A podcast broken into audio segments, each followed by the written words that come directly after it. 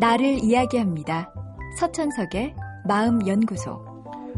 아이들에게 미래의 꿈을 물어보면 스포츠 스타나 연예인을 이야기할 때가 많습니다. 무엇보다 그들의 삶이 화려하고 흥미진진할 거라는 기대가 그 직업을 꿈꾸는 중요한 이유입니다.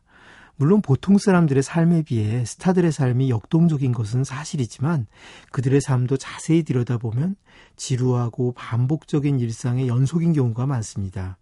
사실 스타들이 뛰어난 기량을 보일 수 있는 이유가 반복적이고 지루한 연습을 잘 견뎌냈기 때문입니다. 김연아 선수가 멋진 점프를 얼음판 위에서 보여주기 위해선 지루한 체력 훈련과 스트레칭, 근력 운동을 매일 반복했을 겁니다. 만약 그런 반복 훈련 없이 점프를 했다면 부상 때문에 선수 생활을 접어야 했을 겁니다. 누구에게나 반복적인 연습은 지루합니다. 하기 싫은 마음을 갖지 않을 수 없죠. 우리의 일상을 구성하는 많은 일들 역시 마찬가지입니다.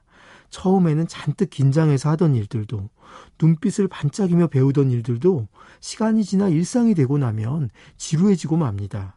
하지만 이런 지루함을 피할 수는 없습니다. 오히려 지루함을 잘 견디는 방법을 배울 필요가 있습니다. 지루함을 잘 견디는 방법엔 세 가지가 있습니다. 첫째로 지금 하는 일을 일종의 게임처럼 생각하는 겁니다. 수영 선수가 연습의 지루함을 견디기 위해 상어가 쫓아오고 있다고 상상을 한다거나 오탈자를 발견하는 교정 업무를 하는 사람이 그날의 가장 엉뚱한 오자에 대해 자기만의 순위를 매겨본다거나 하는 식의 게임입니다.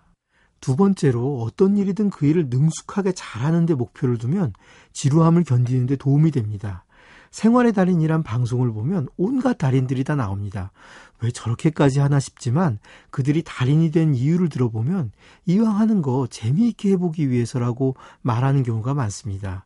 어떤 일이든 능숙해진다는 건 자신과의 싸움입니다. 이 싸움은 얼마든지 계속해서 목표를 높여가며 도전할 수 있기에 그 과정에서 많은 성취감을 느낄 수 있습니다. 세 번째로 지루한 일에 의미를 찾아줘야 합니다. 산의 정상에 오르기 위한 등산길도 조금 지나면 무척이나 지루합니다. 경치라는 것도 시간이 지나면 거기서 거기고 같이 오르는 사람과 나눌 말도 떨어집니다. 하지만 정상이란 목표가 있기에 지루한 시간을 견딜 수가 있죠. 일상에서의 지루함 역시 마찬가지입니다. 지금 하는 이 일이 보다 큰 목표를 이루기 위한 과정이라고 연결 지을 때 우리는 지루함을 좀 더 잘 견뎌낼 수 있습니다. 지루함은 누구나 피하고 싶지만 지루한 시간이야말로 인생의 대부분입니다. 그리고 그 시간을 잘 견뎌낼 때 지루함이 빛나는 순간으로 바뀌어 내게 돌아올 수 있을 겁니다.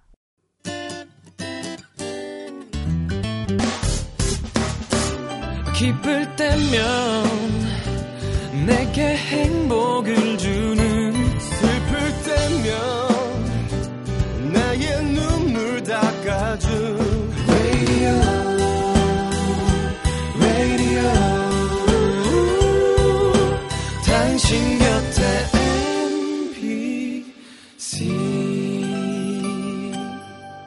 MBC 라디오는 미니와 푹 TuneIn 어플리케이션을 통해 모든 스마트 기기와 PC에서 청취가 가능하며 팟캐스트로 다시 들으실 수도 있습니다.